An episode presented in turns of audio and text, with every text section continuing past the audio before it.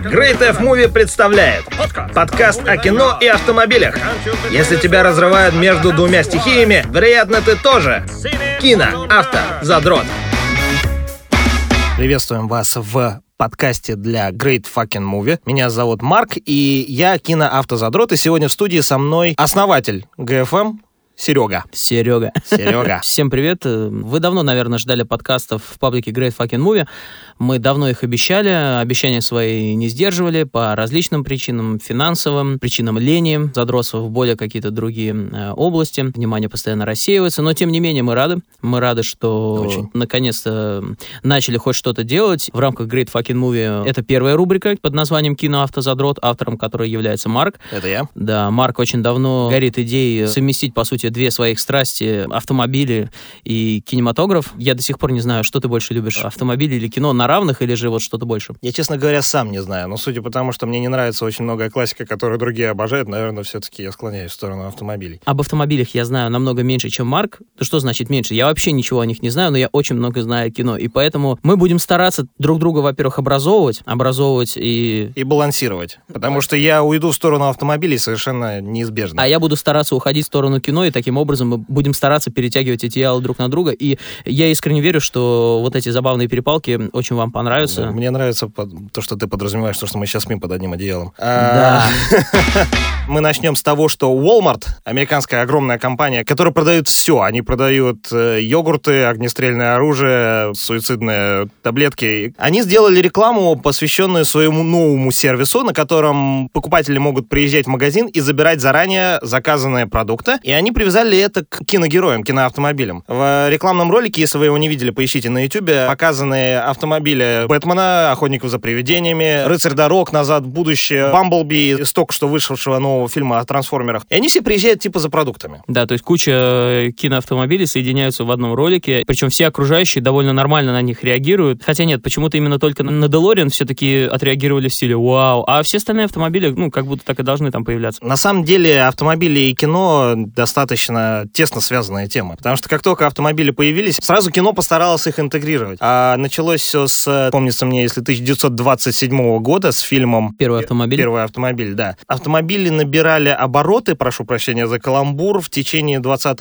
века, пока не вышел фильм «Буллет», в котором, как нам известно, была самая первая кинопогоня. Ну, не могу точно утверждать, что по поводу самой первой кинопогони, но в фильме «Буллет» со Стивом Маккуином, э, по сути, в этом фильме появились погони в том виде, Как мы сейчас привыкли их видеть, да, да. как мы привыкли их видеть. Кто-то должен был придумать эти правила.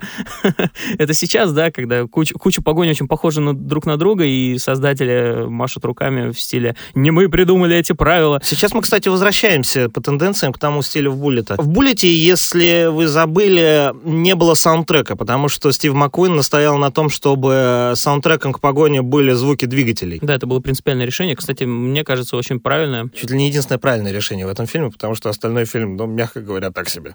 Ну, такой довольно классический хардбойл детектив, э, но сделать автомобили такими же героями фильма, как и люди, ну, это довольно правильное решение, учитывая, что Стив Маккуин был большим любителем автомобилей, наверное, на таком же уровне, как и ты, Марк, Ну, Том Круз, кстати, в реальной жизни тоже огромный автофанат. да? То есть Да. он, он тоже в заездах скоростных участвовал? Да, и Джеки Чан тоже, насколько я знаю, участвовал. Правда, недолго. Видимо, недостаточно опасно для него было. Да, я, кстати, я хочу внести ясность для всех любителей кино. Мы обсуждаем Стива Маккуина белого. Белый Стив Маккуин, черный Стив Маккуин. Простите, а, меня, меня сейчас убьют? Нет? Я не знаю, как надо сказать. Ну, в общем, есть Стив Маккуин ре- кинорежиссер, и есть Стив Маккуин актер. Стив Маккуин э, режиссер, это чернокожий кинорежиссер, который снял фильм «12 лет рабства». А Стив Маккуин, на котором говорю я, классический американский актер золотой эпохи Голливуда, ну нет, ну, ладно, по- пост-золотой эпохи Голливуда, которого в Америке любят какой-то невероятной любовью. За границей, особенно в России, он не так известен, но все, кто любит автомобили, ну, они знают фильм «Буллет», о котором мы говорим. Или хотя бы видели саму сцену. Во всяком случае, я увидел погоню до того, как увидел фильм. И погоня сложила нереалистичное ожидание о фильме, если честно. Ну да, это увидеть сцену и только потом посмотреть фильм, это ничего в этом страшного нет, потому что это как с Хичкоком. Э, Никто вообще не смотрел «Психа», но все знают сцену Все знают душе. эту конкретную Да, сцену. они даже не, даже не то, что сцену знают, они знают саундтрек Бернарда Хермана. Ну, Кстати, раз ты упомянул э, Хичкока, то поговорим о том термине, который он ввел. МакГаффин. Центральный для сюжета объект. То- Тот объект, за которым гоняются все герои фильма, которые представляют определенную ценность, и обладать им, в общем-то, хотят все герои фильма. Да.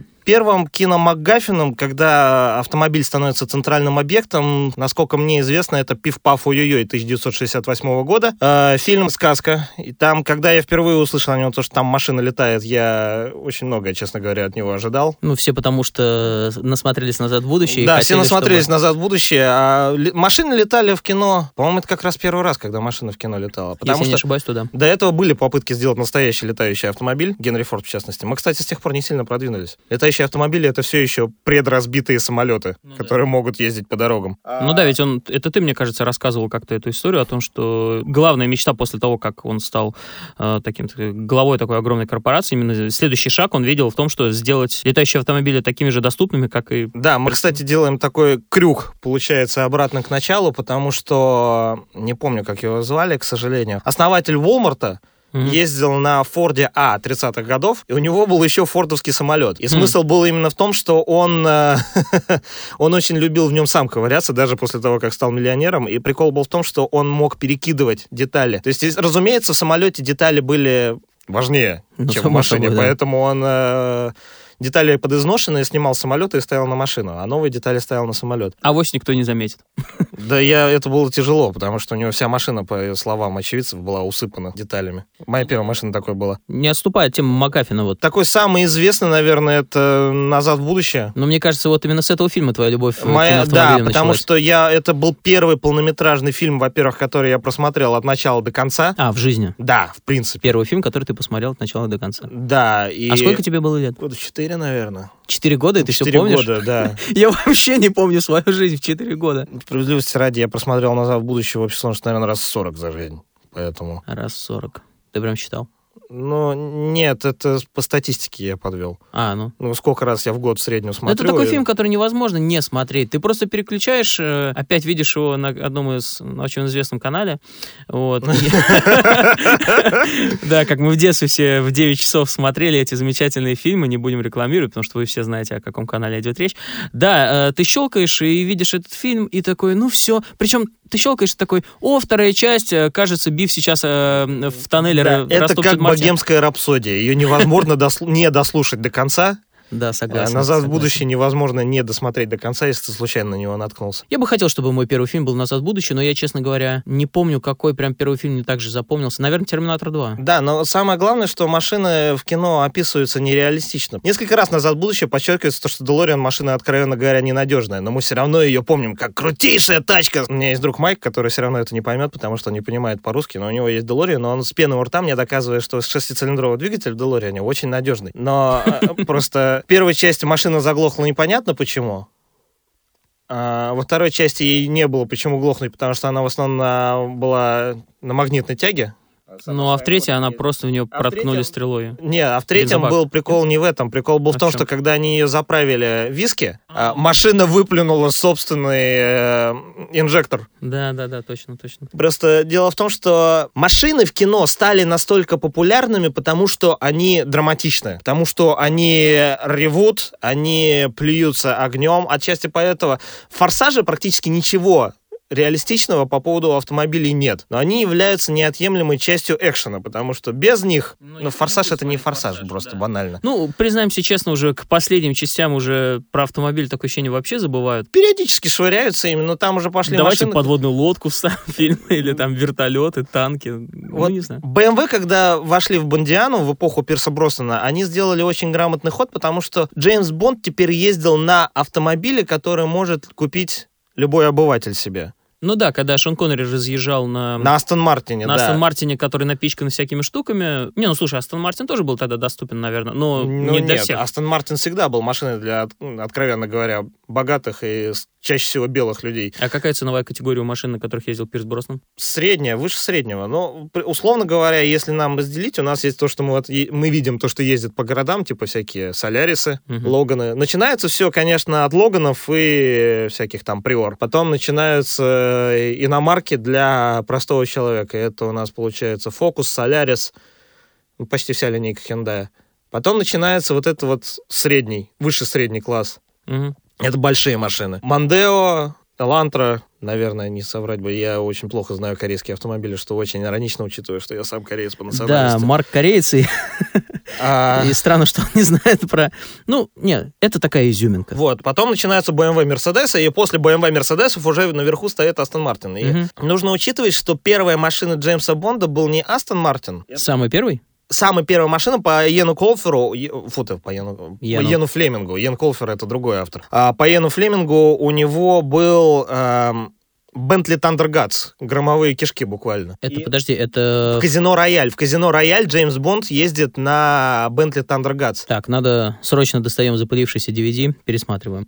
Это, это еще в новелле, в, в романе. Первым приключением Джеймса Бонда был казино Рояль, и Флеминг осознавал всегда то, что поскольку Бонд человек, который шифруется под плейбоя, ему понадобится плейбойская тачка. И это был огромный, то ли 12, то ли аж 16 цилиндровый Bentley Thunderguts. Это вот то, как мы себе представляем старые машины. У Круэлла Девиль, по-моему, такая была в 101 Далматинце. Хорош. И поэтому вот момент, когда в фильме с Дэниелом Крейгом он переворачивает Астон Мартин, настоящий Астон Мартин, вот ты хрен перевернешь таким образом. Он был из э, романа напрямую. И как бы если вы видели, как выглядит Бентли Тандергатс, то вы поймете, почему он перевернулся. У него был высокий центр тяжести. Ну, как, по сути, это был грузовик, в котором сидит просто два человека максимум. И все. Вот и снова мы воз- возвращаемся к этой теме э, нереалистичного показа автомобилей кино, который Марк вначале обозначил. Это действительно очень интересный момент, потому что мне, как э, кинолюбителю, как человеку, который любит визуальные пиршества, мне, в общем-то, нравится смотреть, как Джеймс Бонд едет, а потом переворачивает свой Астон Мартин, и он так э, крутится, как будто,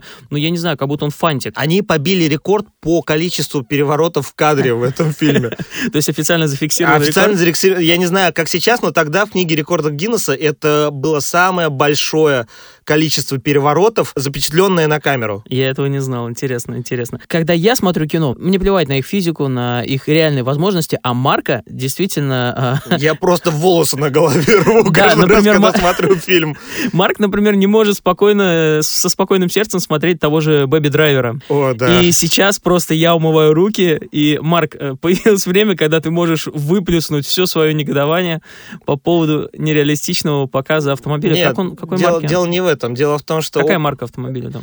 Subaru. Subaru Impreza в начале второго поколения. Рестайл. Дамы и господа, Марк сейчас расфигачит этот фильм, пожалуйста. Проблема начинается не с самого фильма, а с плаката. Дело в том, что на плакате у них изображен Dodge Challenger, который ближе к кульминации истории участвует, наверное, в течение секунд 30. Он просто его отжал у каких-то бандитов местных и проехал на нем, ну, для зрителя метров 100. под очень стильную песню. Но причем я этого не замечал. У меня плакат Бэби Драйвера висит э, на работе, прям мне очень он нравится, он очень красиво, художественно прорисован, я так с него кайфую. И однажды Марк просто приходит ко мне и говорит, он не ездил на этой тачке весь фильм. Я такой, да, да как же, ну это же она. Там Нет, полиция преследует красную машину, да, но это не та красная машина, которую преследовала полиция в фильме. Ну вот, то есть, и вот, вот, вот интересный момент. Всем-то на самом деле плевать. Говорят, мы так любим кино. А Марк, получается, вот что интересно. Ему действительно важно, что происходит в фильме. Он действительно смотрит, О, что происходит в фильме. Лавры ушли не той машине, потому что Да. вот эта вот погоня, которую на Ютубе можно найти, ее перед выходом фильма выложила студия э, с Subaru. Она, она шикарна. Есть в интернете можно найти анализ, как она географически протекает. И помимо одного большого скачка географического, все очень четко протекает от пункта А до пункта Б. Но Всегда есть вот это но. я помню, я в Инстаграме спрашивал у Эдгара Райта, это единственное мое сообщение в Инстаграме, на которое он ответил, почему Subaru? Тебе прям ответил Эдгар Райт в Эдгар Райт в Инстаграме ответил, почему именно Subaru. Он сказал то, что каскадеры посоветовали, сказали, фанаты заценят. И мы заценили. Если бы в некоторые моменты не было видно то, что машина полноприводная, а в некоторые моменты было бы видно, что машина заднеприводная. И вообще, по всей видимости, в этой сцене использовалось три автомобиля. А, Один, в котором сидели актеры, на которых их катали, во втором, второй э, полноприводный для широких кадров и для тех кадров, когда машина едет боком. И вот это вот действие дрифта, оно очень популярное, и оно очень хорошо передается на экран, потому что оно передает скорости, драму и повышенные ставки, которые закладывает сцена. Но Но. это медленно. Медленно? Ездить боком медленно. Это самый медленный способ повернуть, помимо того, чтобы выйти из машины и толкать ее вручную. По поводу толкать машину. Да, мы, кстати, застряли по дороге сюда. В Москве был а, ужасный снегопад накануне.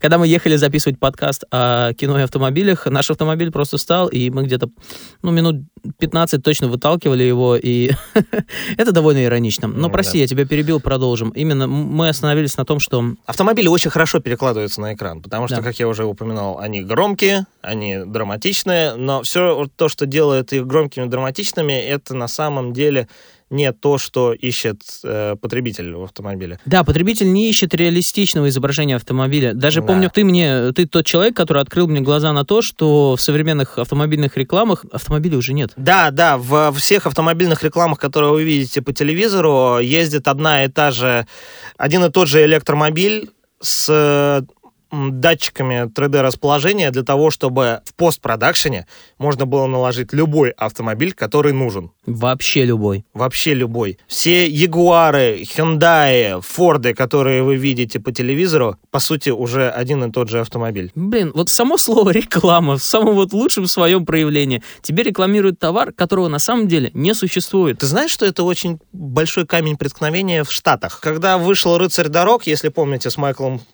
нет, с Дэвидом. Дэвидом Дэвид, Дэвид Хосельхов.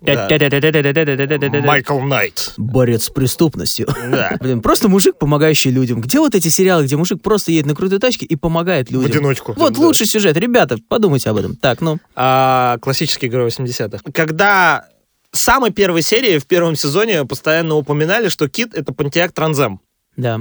И, собственно, в первом сезоне он почти без изменений был Pontiacом Трансамом внешне. И General Motors со второго сезона попросили э, компанию Universal, которая занималась производством этого сериала, больше никогда не упоминать, что Кит является Пантиаком Транземом, потому что в автосалоны Пантиак звонили люди. Я хочу тачку из рыцаря дорог. Да, я хочу тачку из рыцаря дорог. Мне нужна красная полосочка, которая впереди. И самое главное, что казалось бы, казалось бы, что 90-е годы люди будут умнее, но нет, возвращаясь к Пирсу Бростону, в Соединенных Штатах люди звонили в салоны BMW и требовали такую же тачку, как у Джеймса Бонда, вплоть до гаджетов. Есть предложение, будет спрос. Мне кажется, ты имеешь в виду тот камень преткновения о том, что э, что в рекламе, что в кинофильмах показывают ту тачку, которой не существует. Даже по ее характеристикам. То есть мы не, нам не нужны какие-то лазеры, нам не нужны крутящиеся номера, потому что это незаконно. Вот.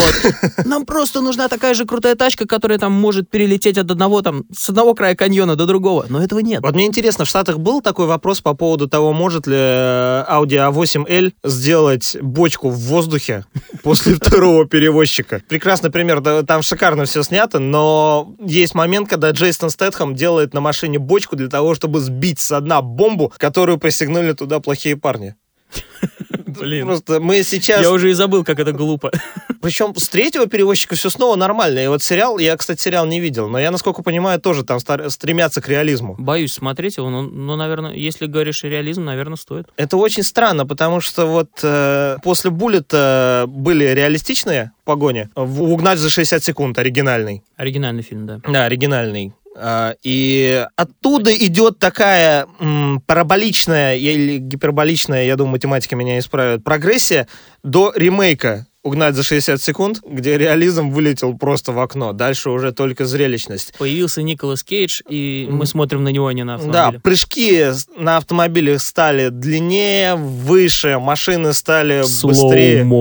Изобретение высокоскоростной камеры стало... Плюсом или минусом? Вот мы все знаем, любители кино, то, что э, в фильме можно использовать не больше трех режиссерских ходов. Но когда один из твоих режиссерских ходов — это вечная замедленная съемка, как у Зака Снайдера, становится понятно, что он все пере перекрывает. Это как кетчупом залить блюдо. То есть, ну, да. да, это круто, но... Делают любую хреновую еду вкусной с да. 1800 такого-то года. Так же и здесь. В общем-то, любое... Э, да просто мужик паркуется на парковке. И если снять ее в слоумо в 60 кадров в секунду, это будет красиво и а... эпично. Но нужно ли это нам? Неправда. Я вчера, потому что выезжал на стоянку, по так. боком позаваливать на своей машине, я очень оптимистично поставил свой телефон для съемки в 120 кадров в секунду. Так. Это было, в этом не было необходимости, потому что я и так ехал с такой скоростью, что казалось, что я в замедленной съемке.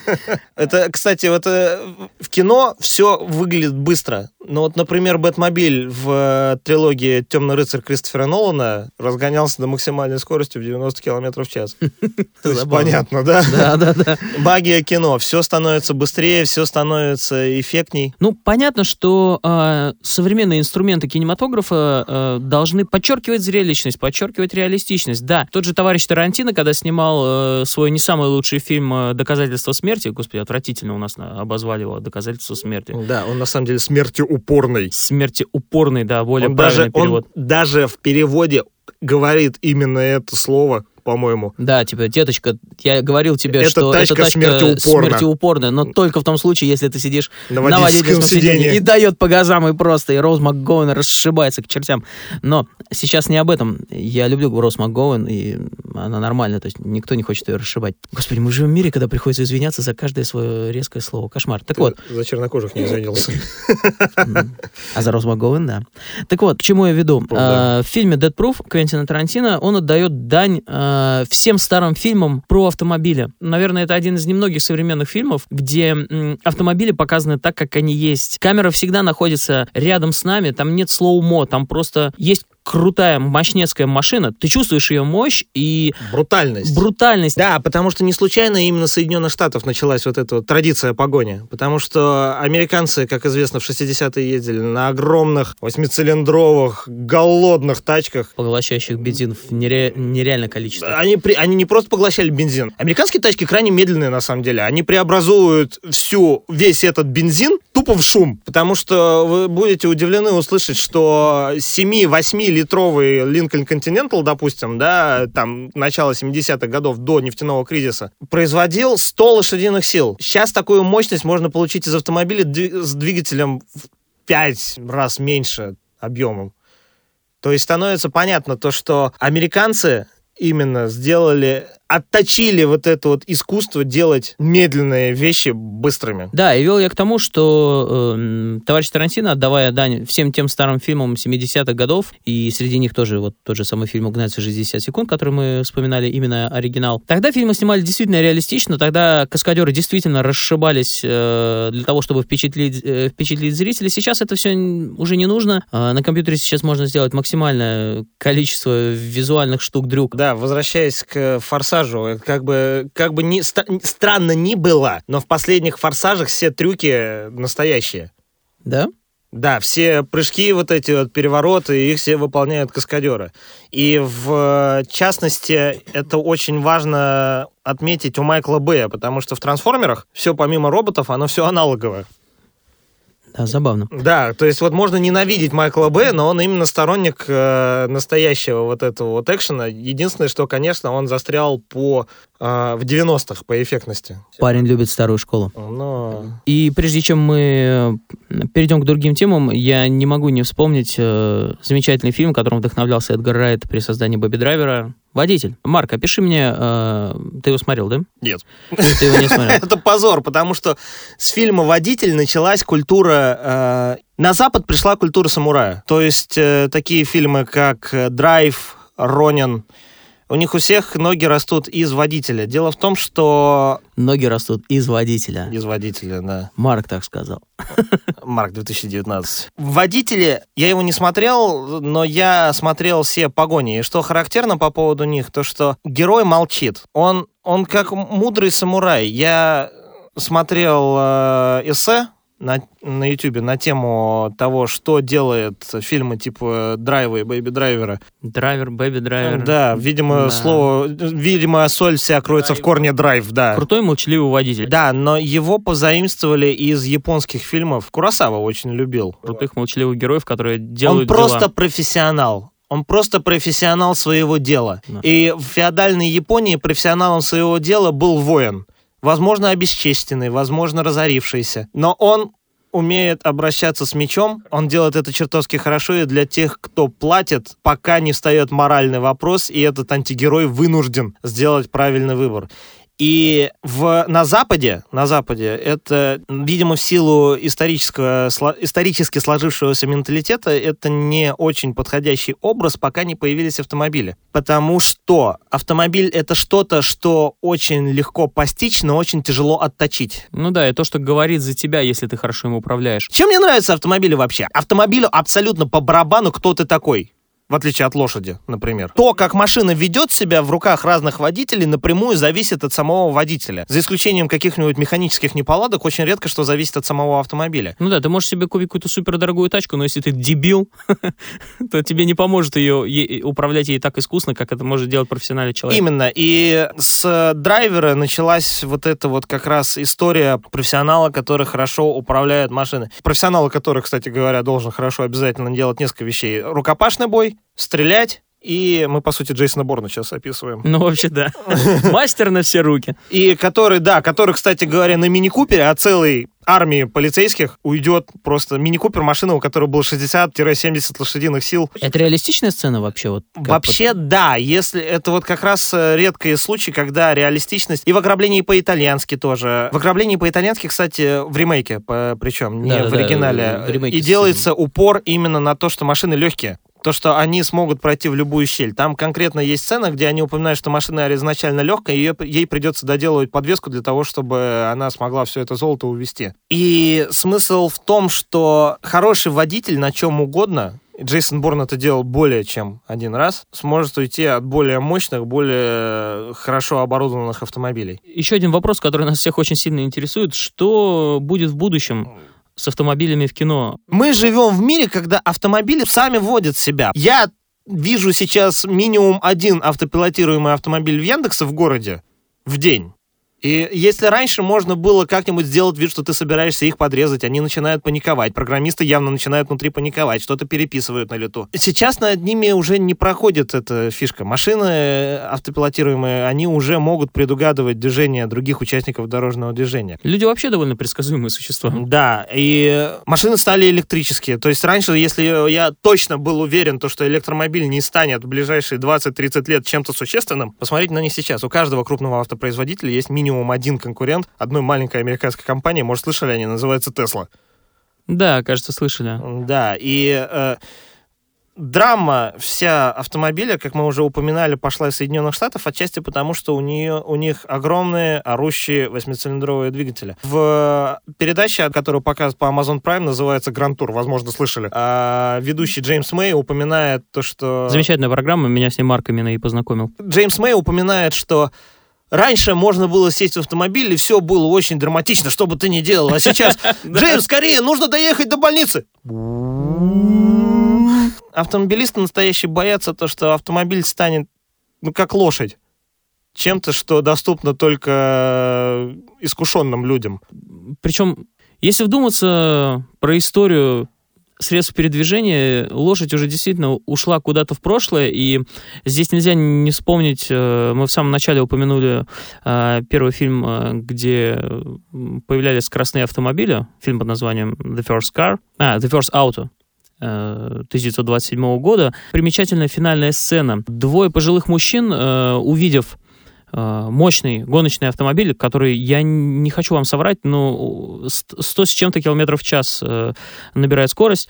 И вот они смотрят, любуются на него, и один другому говорит, вот ты смотри, э, какая скорость, что же нам будущее даст, к чему же приведет нас технический прогресс. И происходит затемнение, появляется надпись «The End», и люди уже хотят встать со своих кресел, но после окончательного титра в кадре появляется одинокая лошадь, стоящая у дерева. И этот кадр как бы прощается с эпохой. И когда появляется автомобиль, появился новый спор. Будет ли автомобиль таким же другом для человека? Таким же другом, каким когда-то была лошадь, за которой нужно было ухаживать, которую нужно было кормить. Да, это эксперт в лошадях, потому что я днями и ночами играю в Red Dead Redemption.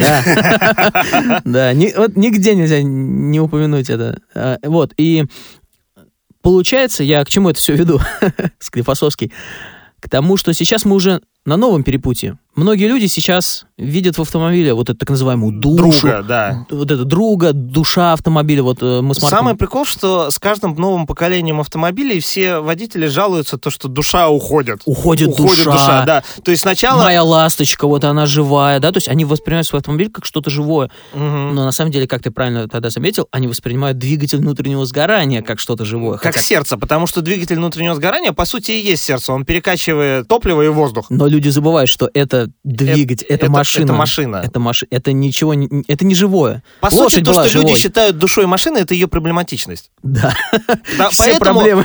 поэтому Делориан «Назад в будущее» кажется таким живым, потому что он очень капризный. Да, пожалуй. для кстати. драматического момента, и это Он такой же персонаж, как Док и Марти. и в- во всех фильмах ужасов машины капризные, и это делает их отдельным персонажем. Да, все считают то, что черного всегда убивают первым, но нет, первым всегда умирает машина. Так вот, и мы идем к тому, что сейчас мы находимся на новом этапе прощания, так сказать, с, с, Да. с чем-то живым. То есть вот появляются электрокары. Машины, которые везут тебя сами. И ты такой, вот есть ли душа в машинах, которая везет себя сама? Ах, Ну вот, и, нуж- и- и нужны ли нам будут в будущем вот эти живые автомобили, а, от которых можно как и пострадать, так и получить пользу? Или, может быть, просто банально уйдет сама погоня. Как искусство. Да. Ну, потому что скучно будет, наверное, смотреть на погоню двух, по сути, транспортных средств, у которых базовые характеристики, по сути, одинаковые. Ну, значит, придумает что-нибудь новое. которые будут запрограммированы так, чтобы друг другу не навредить. Потому что погоня подразумевает какой-то соревновательный момент, и даже можно, ну, человек там Да. бортануть. То есть это как бы агрессия. Опять же, агрессия водителя, не автомобиля. А когда водителя в этой формуле уже не будет,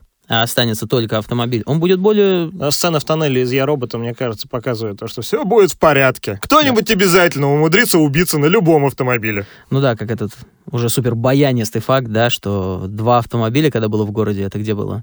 А в штате Огайо в 1911, по-моему, году первые два автомобиля в штате, их было всего два, и они столкнулись посреди поля буквально. Опять же, это доказывает теорию о том, что автомобилем управляют люди. Ладно, подводим итоги. Да, пожалуй. Машина является неотъемлемой частью Голливуда, потому что автомобиль развивался вместе с Голливудом. Потому что кинематограф это вообще довольно молодое искусство, если уж думаться по сравнению с другими. И автомобилестроение тоже довольно молодое. Тоже, да, им обоим чуть больше ста лет. Они, по сути, идут ноздря ноздрю, и технический прогресс в одной области подчеркивается техническим прогрессом в другой. Поэтому, а, наверное, очень хорошо, что мы начали с очень общей такой темы на первый выпуск. Да, дальше мы будем более детально рассматривать конкретные автомобили из конкретных фильмов. Короче, ладно, это был первый выпуск э, замечательного подкаста под названием «Киноавтозадрот». Как создатель паблика Great Fucking Movie я искренне хочу поблагодарить Марка за эту замечательную идею создания а, подкаста о кино и автомобилях, потому что, черт, с чего-то надо было начинать, и Да. я рад, что мы смогли это сделать. и- Ожидайте э, много других великих вещей от Сереги в будущем. И я иногда тут буду. Да, но мы вместе тут будем, будем вести этот замечательный подкаст. Ждем вас во втором выпуске. Надеюсь, он вам понравится так же, как и первый, потому что если первый не понравился, смысла слушать второй нет. Хотя попробовать стоит. Первый блин с Егдаковым. Я раньше это никогда не делал, так что я доволен. Да-да-да, это наш первый опыт. Мы учтем все ваши пожелания, поэтому очень просим быть активными э, в комментариях. Можете писать нам в личку. Все наши контакты будут э, э, в посте под первым подкастом. Все ссылки на ролики мы максимально попытаемся втиснуть э, в описание к этому подкасту, чтобы был предмет для разговора, чтобы вы могли спокойно перейти по э, нужным ссылкам. Спасибо, что были с нами. Спасибо вам большое, друзья. До свидания.